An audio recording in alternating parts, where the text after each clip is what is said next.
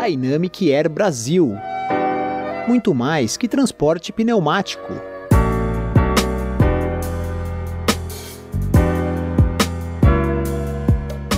Boa tarde, pessoal.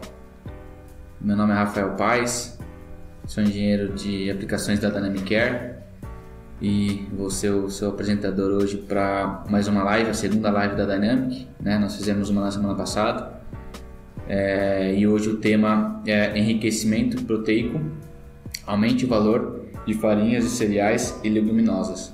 Então é um tema bastante interessante, tá? É, é algo que está em alta no momento. Então muitas empresas estão buscando é, processos para aumentar o valor de proteína dos seus produtos, né? Esse processo ele não é tão recente, ele já, já é utilizado há bastante tempo, inclusive há décadas, mas principalmente pela indústria de, de farinha de trigo, né? indústria de trigo, os moinhos, principalmente na Europa. Então eles já utilizam é, essa tecnologia nossa para fazer farinhas de trigo com diferentes é, conteúdos de proteínas, mas nos últimos anos, talvez 5, 10 anos para cá, é, tem uma onda crescente para se fazer esse processo usando outros materiais. Né? Então eu vou comentar no vídeo alguns, alguns exemplos, mas é, ervilhas, grão de bico, soja, quinoa, uma série de grãos aí que se pode aplicar é, o mesmo processo, né? E obviamente que cada material tem uma particularidade, mas em princípio o sistema se comporta da mesma forma, tá? Então, é, da mesma forma da outra live, eu vou colocar um vídeo gravado agora para vocês, onde eu explico em mais detalhes esse processo, tá? Como funciona, os principais equipamentos é, do, do, do, processo.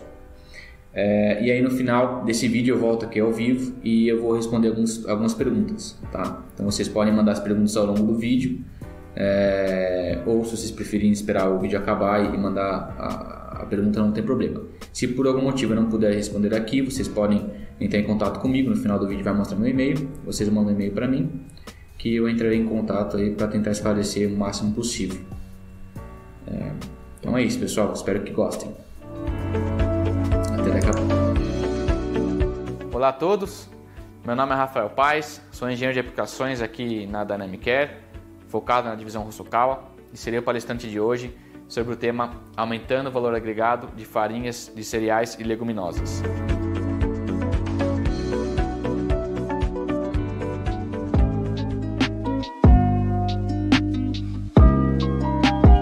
Hoje o tema, aumentando o valor de farinhas, cereais e leguminosas, ou também podemos falar o enriquecimento proteico, é um processo que fazemos para concentrar as proteínas em uma fração do material. Uh, primeiramente, por que, né, vamos dizer assim, você faria o que a gente chama de protein shifting, né? Uh, isso vai variar um pouco para cada cereal ou para cada leguminosa, mas em geral, assim, a fração com maior valor proteico hoje é uma tendência do mercado, né? Então, uh, alimentos com maior valor proteico estão em alta e é basicamente nisso que a gente foca. Uh, especificamente agora falando do trigo, é, o interessante do trigo é que você consegue aumentar o valor do material com ambas as frações, tá? Tanto com a com baixo valor proteico quanto com a com, uma, com alto valor proteico. Né? Então, por exemplo, aqui as farinhas convencionais têm em torno de 12, 13% de, de, de proteína inicialmente. Depois do nosso processo nós fazemos uma farinha aí com em torno de 8%. E eles são utilizados aí para bolachas é, waffle ou para bolos, né? E basicamente por ter mais amido, é, absorvem mais água. Ah, então você ou você consegue a mesma viscosidade adicionando menos água, né? Então você economiza aí, ah, basicamente você usa menos farinha para obter o mesmo resultado nesses tipos de produto. E a farinha com alto valor proteico muitas vezes é utilizada na parte de panificação. Ah, é muito comum algumas panificadoras hoje é, comprarem uma farinha convencional e o glúten misturar com a farinha convencional para obter a, o, a quantidade de proteína ideal, ou seja, o glúten é basicamente a proteína na farinha, tá? Então, às vezes ele quer um pão com 15 ou com 18% de proteína ou de glúten e hoje eh, essas panificadoras têm que comprar esse glúten à parte, misturar na farinha convencional com 12% e obter a relação que eles precisam. Né? Com o nosso sistema seria essa flexibilidade. Você pode já fornecer a farinha com a quantidade de proteína ah, para cada, eh, cada especificação. Né? Agora, em geral também tá, vai variar um pouco especificamente do, do, material em questão, mas em leguminosas e outros cereais, a valor com a farinha com alto valor proteico, em alguns casos, dependendo do, da, do conteúdo inicial de proteína, pode chegar até uh, ah, 55% de proteína, a fração com maior valor proteico. E basicamente uh, muito utilizado para nutrição vegetariana, né? então existe aí uma tendência de adicionar mais proteína na alimentação, nas dietas, e muita gente não come uh, proteína de carne, então é uma opção aí para diversos produtos. É muito comum também utilizar isso para alimentação de peixes, que são uh, em, em, de, criados em cativeiro, né? em fazendas né, de cativeiro.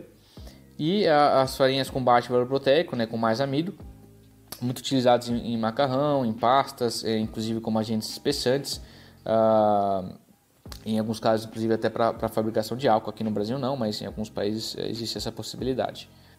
Então aqui é só uma, um gráficozinho meio simples, basicamente mostrando que a produção uh, por piscicultura, né, que se fala, que é a, a farming dos peixes, né, peixes em, em, cativeiro, vem aumentando exponencialmente aí nos últimos anos, né? A tendência é continuar aumentando e eles exigem aí uma dieta rica em proteína uh, e é, uma opção é você alimentar eles com essas frações de alto valor proteico. Uh, alguns exemplos de materiais que nós já tivemos projetos que podemos uh, realizar o enriquecimento proteico então, desde trigo, ervilhas, chia, quinoa, feijão, aveia, uma aí, variedade de materiais né, que se podem ser aplicados basicamente o mesmo processo que eu vou mostrar aqui, tá? Então, agora falando especificamente do trigo, mas a ideia aqui é simplesmente mostrar que o amido, é representado pelas bolinhas amarelas aqui, é grande ou maior e as proteínas têm um formato mais regular e são menores, né? Ah, então a ideia é que o amido é maior que, que a, que é a proteína.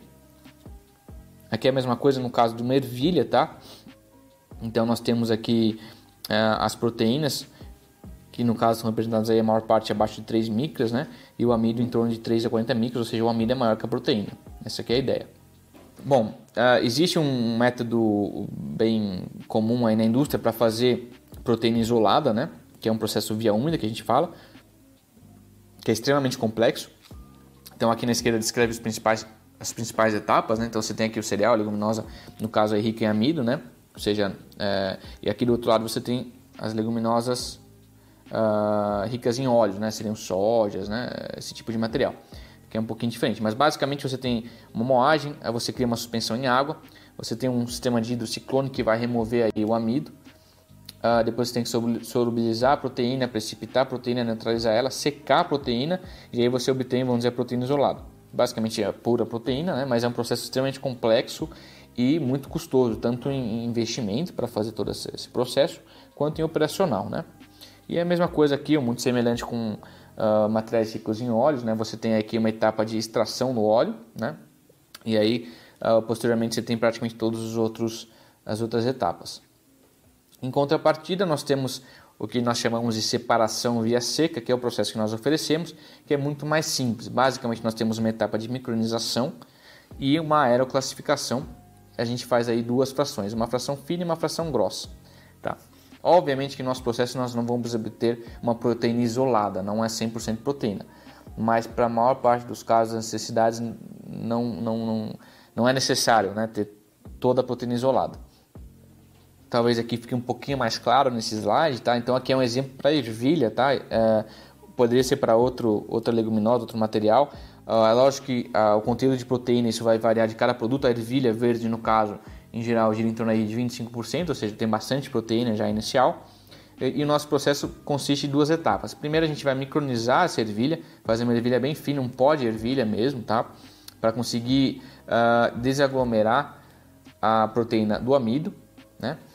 Então, depois da moagem, nós temos ainda o material com 100%, 25% de proteína, ou seja, nós não tivemos nenhuma separação, simplesmente micronizamos essa ervilha. Depois nós passamos por uma etapa de classificação, um aeroclassificador, onde ele vai separar duas frações. Uma fração grossa, né, que vai ter um baixo valor proteico, no caso aqui deve em torno de 15%, e uma fração com maior valor proteico, que pode chegar inclusive a 55%, 60%, no caso da ervilha que a gente começa com 25, né? É, o rendimento, vamos dizer assim, a quantidade de cada uma dessas frações pode ser uh, modificada.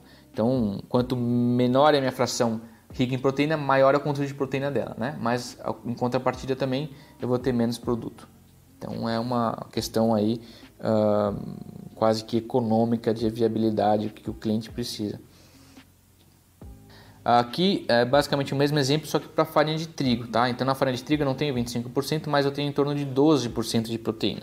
Faço a micronização, continuo com 12% de proteína, faço a aeroclassificação e tenho duas frações aqui, uma com em torno de 24, 25 até 30% de proteína e uma outra com baixo valor proteico, em torno de 8%, ou seja, bastante amido. Bom, como que a gente faz isso? Né? Quais são as máquinas que nós utilizamos para fazer esse processo? Basicamente, esse é o fluxograma. Nós temos aqui é, duas etapas principais que eu comentei, né? a micronização, que é representado pelo número 2, aí, que é o moinho classificador Zircoplex ZPS, e temos o aeroclassificador, chamamos ele Turboplex ATP. Obviamente que esse sistema precisa de diversos periféricos para funcionar corretamente, então nós temos aqui um sistema de alimentação né, na parte A, ele representa aqui também o detector magnético, ponto 1, o moinho, né, toda a tubulação de interligação das máquinas. Né? Então o material depois de micronizado ele sai da máquina e vai para o aeroclassificador, ou seja, são sistemas integrados. Aqui no aeroclassificador eu vou ter duas frações. Ele funciona, vamos dizer assim, com uma tecnologia diferente, mas é semelhante ao conceito de um peneirador, né, uma peneira. Então eu vou separar duas frações. A fração fina é a que consegue passar pelo classificador. Ele vai aqui para o número 4 para o filtro. E a fração grossa é rejeitada pelo classificador e uh, é, descarregada aqui no, no silo representado como B. Né? Então no final tem duas frações. A fração B, que é a fração grossa, com pouca proteína, e a fração C, que é a fração fina, com mais proteína. Aqui um pouquinho melhor do funcionamento das duas máquinas. É, a primeira que é o moinho classificador Zircoplex ZPS, a gente chama ele de moinho classificador porque ele possui uma roda classificadora integrada nele. É, obviamente que sai só um produto do, do moinho, mas essa roda impede que materiais grossos passem, ou seja, eu consigo nessa máquina fazer uma micronização mesmo, ali partículas abaixo de 20 micras, né, 30 micras, ou seja, materiais muito, muito finos.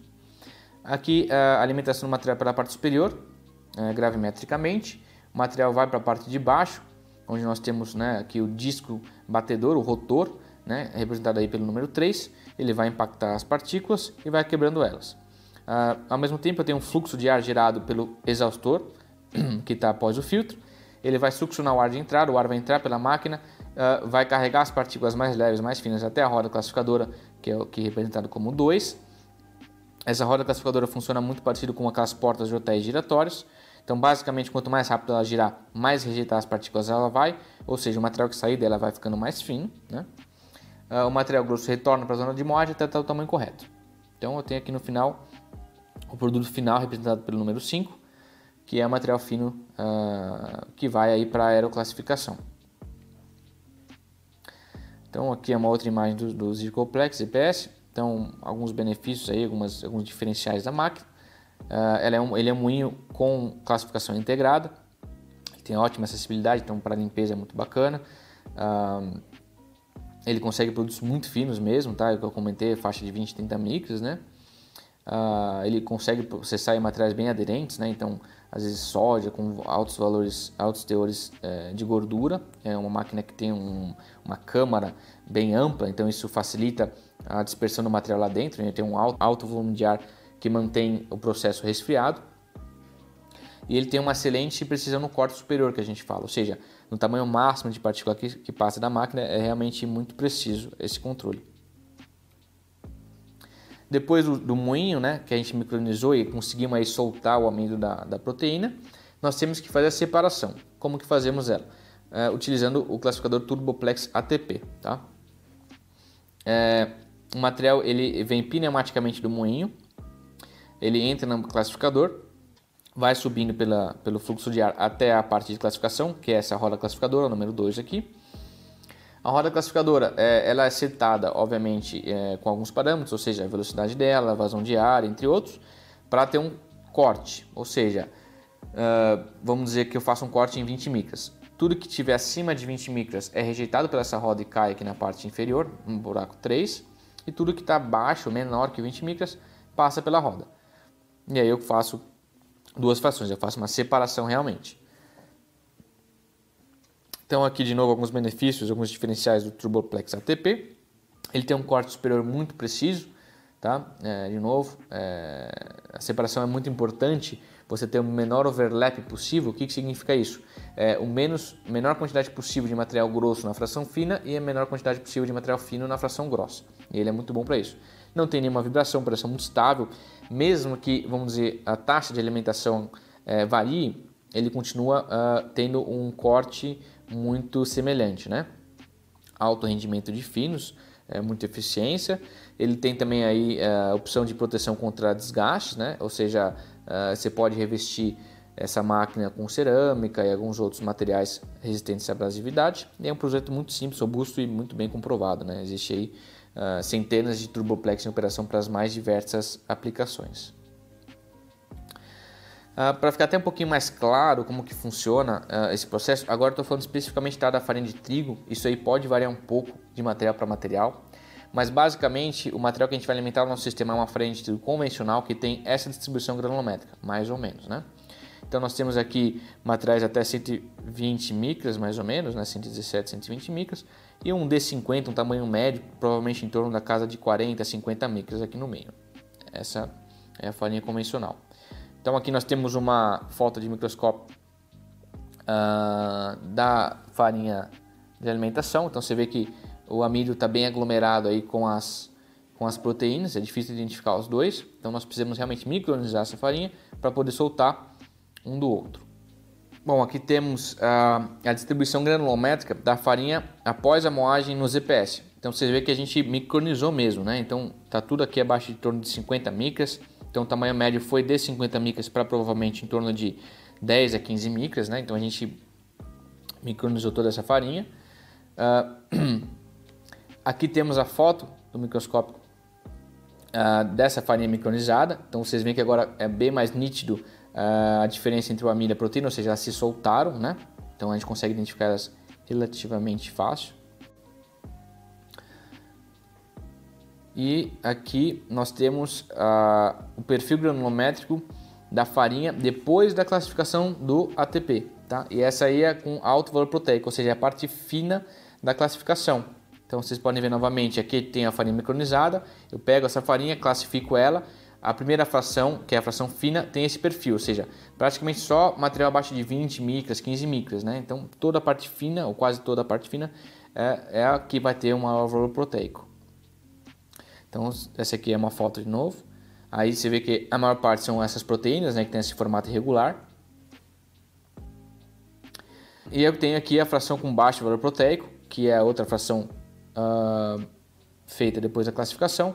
Então, basicamente, tudo que está acima de 20 micras, né? E, obviamente, eu tenho um pouco de material fino, mas é um overlap pequeno. Uh, e aqui, obviamente, eu vou ter a maior parte uh, amido, né? E pouca proteína. Então, aqui, novamente, uma foto representando justamente isso daí. Outra coisa que eu queria comentar rapidamente é que nós temos uma planta piloto, tá? Aqui na Zé Paulista, em São Paulo, com, com as duas máquinas que eu comentei aqui, o Zircoplex e o ATP. Nós já realizamos diversos testes aí com esse intuito, né? De fazer o enriquecimento proteico uh, de diversos materiais.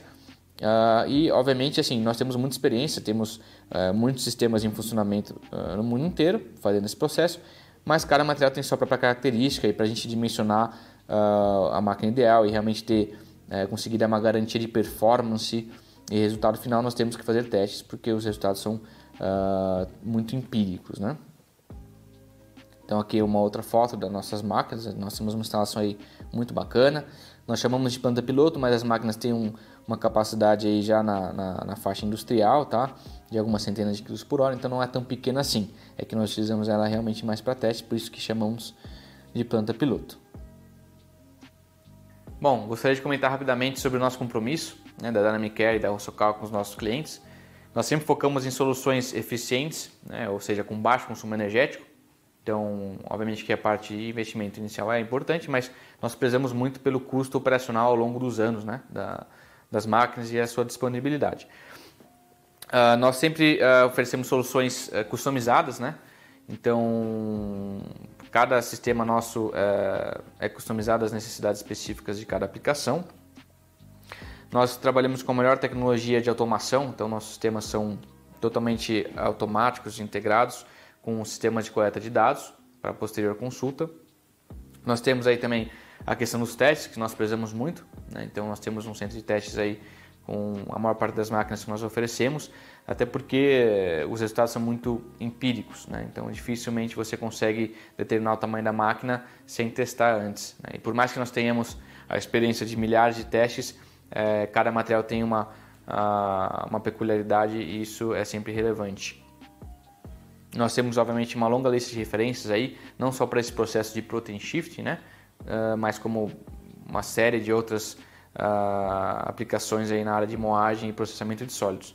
Temos também uma equipe local uh, com diversas competências, né? Eu trabalho aí na parte de vendas e aplicações, então junto ao cliente nós tentamos determinar qualquer máquina e o sistema ideal, mas temos também toda a parte de engenharia e assistência técnica local, uh, tanto para assistência em loco, para eventuais dúvidas uh, sobre o funcionamento da máquina, como também a questão de peças e reposição. Uh, eu agradeço novamente a participação de todos, espero que tenham aproveitado o webinar. E nós vamos agora abrir um, um momento para responder suas perguntas aqui no nosso chat. Então, por favor, uh, deixem sua, sua pergunta que vamos respondê-la. Muito obrigado novamente.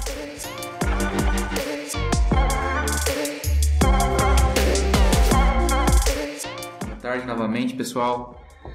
Então, o vídeo acabou. Espero que tenham gostado. Então, agora eu vou verificar algumas perguntas que o pessoal tem feito.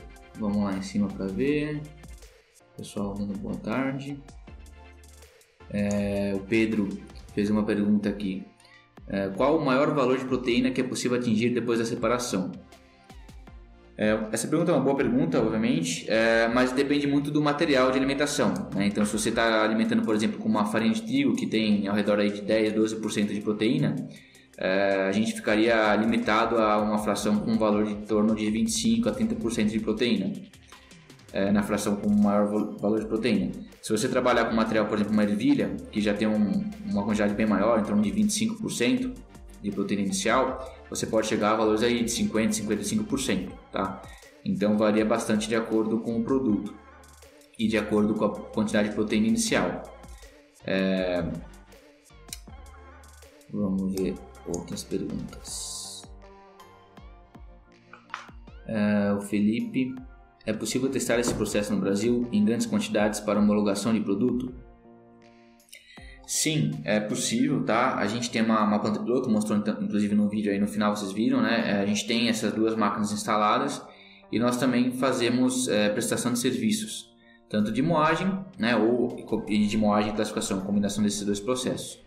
É, então, é possível sim realizar é, testes em grande escala, né? Ou até mesmo uma produção. É, aqui na, na Dynamic Care, tá? Então, outra pergunta aqui. Uh, Marco Aurélio, na panificação é comum utilizar diferentes quantidades de glúten para diferentes tipos de pães. Esse processo consegue ajustar o conteúdo de proteína de acordo com a necessidade? Sim, é, realmente na panificação é muito comum o pessoal é, ajustar a quantidade de proteína, que no caso da, da, da farinha de trigo é o glúten, né? uh, para certa variedade usar uma certa quantidade. Então, geralmente a farinha convencional tem em torno de 10, 12%, mas às vezes ele quer fazer um pão com 18, por exemplo, ou 15 ou 20% de proteína, de glúten. E o que é o mais convencional que o pessoal faz é comprar o glúten puro, a proteína isolada, fazer uma mistura com a farinha e você compõe aí uma farinha com a quantidade que você quer de proteína. Mas, bom, é, o glúten é um material extremamente caro e o processo também é muito complexo. É, e com o nosso sistema você consegue fazer farinhas com 15, 18, 20, 25% de proteína, apenas variando algumas, alguns parâmetros do processo. Tá? Então é uma, uma, um sistema bastante versátil nesse sentido. Boa tarde. É possível fazer a separação com farinha de baixa densidade? Da Daniela Vega. Uh, Sim, eu não vejo motivo para não conseguir. Na verdade, a maior parte desses materiais eles são micronizados a um nível muito fino. Então, vocês viram no, no, nos slides da apresentação que depois da micronização do primeiro moinho, é, a gente está trabalhando com partículas ali abaixo de 100 micras, 50 micras, tamanho médio de 20, 15 micras. Então, é um material extremamente fino. E geralmente esses materiais super finos, eles têm densidades baixas, né? Abaixo de 0,5 toneladas por metro cúbico, 0,4 em torno disso. Não sei se é essa referência que você está pensando, mas é, é, possível. O que acontece é que é, durante a classificação nós temos dois fatores principais aí que determinam o tamanho de corte da partícula. Uma delas é o arraste que você vai ter de produto e a outra é a velocidade de rotação da roda classificadora que gera uma força centrífuga e afasta as partículas dela. Se o material é muito leve, é, talvez o ajuste que tenha que ser feito para ter uma boa separação é diminuir um pouco o volume de ar que arrasta o produto, tá? Mas fora isso, é, é possível fazer sim, não vejo por que não. É, inclusive, esse tipo de coisa a gente está preparado para testar também em nossa, nossa unidade, né? Uh, Daniela Anastácio. Existem fábricas com essa instalação processando quais tipos de grãos? Sim, existem várias fábricas, como eu comentei no passado, principalmente na Europa, é, a indústria de, de trigo, né, os moinhos de trigo utilizavam bastante esse sistema para gerar frações é, com valores de proteínas diferentes para diferentes aplicações, diferentes necessidades, ou até mesmo para, por exemplo, consertar, vamos dizer assim, uma safra que veio com menor proteína por algum motivo, ou com mais proteína, é, então, é, esse sistema ele dá essa versatilidade para o moinho de trigo. Tá? Isso era muito comum e até hoje é feito é, em moinhos de trigo, mas nas últimas, nos últimos anos tem crescido a demanda para fazer esse processo com outros materiais. Pela crescente demanda aí de pessoas vegetarianas que exigem, é, que não comem proteínas de carne né, e buscam isso em outros alimentos, então você consegue enriquecer farinhas de ervilha, grão de bico, uma série de, de materiais. Então, assim, que eu consigo lembrar da minha cabeça. Temos plantas para trigo, farinha de trigo, é, grão de bico, ervilha, ervilha verde, faba, é, soja também, tá? Nós já fizemos testes com outros materiais, quinoa, amaranto, é, então, é, a princípio, é lógico que cada material tem uma certa variabilidade, uns podem conseguir ser mais enriquecidos que outros, mas em geral esses grãos todos são, são são possíveis de, de passar por esse tratamento. Eu acho que é isso. Tá. É, bom, não tem mais nenhuma pergunta aqui. Se alguém né, ver esse vídeo posteriormente, ele vai ficar aqui também para quem não pôde assistir nesse momento. Se vocês tiverem alguma dúvida, vocês mandem é, um e-mail para mim que eu vou responder, tá? É, gostaria de lembrar, de, lembrar vocês de que nós vamos ter temos mais uma live programada para a semana que vem já, para quinta-feira também, o mesmo horário, às três da tarde. É um tema aí já diferente dos últimos dois que a gente fez, que foram voltados para a indústria de alimentos. É, o tema vai ser desafios no processamento de defensivos agrícolas, tá? Então é, aí já para mais para a área química, né? É, mas é um tema bem legal, bem importante também. Espero que vocês acompanhem, tá? É, nós também estamos é, disponibilizando podcast. Então, se vocês entrarem no Spotify, é, vocês, por favor, sigam a Dynamic Air e o podcast dessa, desse vídeo vai estar lá. Ah, mais uma pergunta. Do Maicon Salvador. Com farelos, consegue ter separação? Uh, então, o farelo, ele, ele já não é onde está a proteína, né? Ele, ele tá, o farelo, por exemplo, no trigo, pelo menos que é o mais comum, né? Altos índices de gordura. Então, o farelo, é, talvez ele esteja referindo ao farelo de, de soja ou farelo de trigo, não, não tenho certeza, mas o farelo de, de, trigo, ele não, não é onde a proteína fica, né? Fica lá dentro do, do farelo. Então, geralmente se faz é, no mundo de trigo você moe o, o, o, farelo e você separa ele da, da parte interna ali onde você tem o amido e a proteína, tá? Mas a gente tem sim processos para moagem de farelo.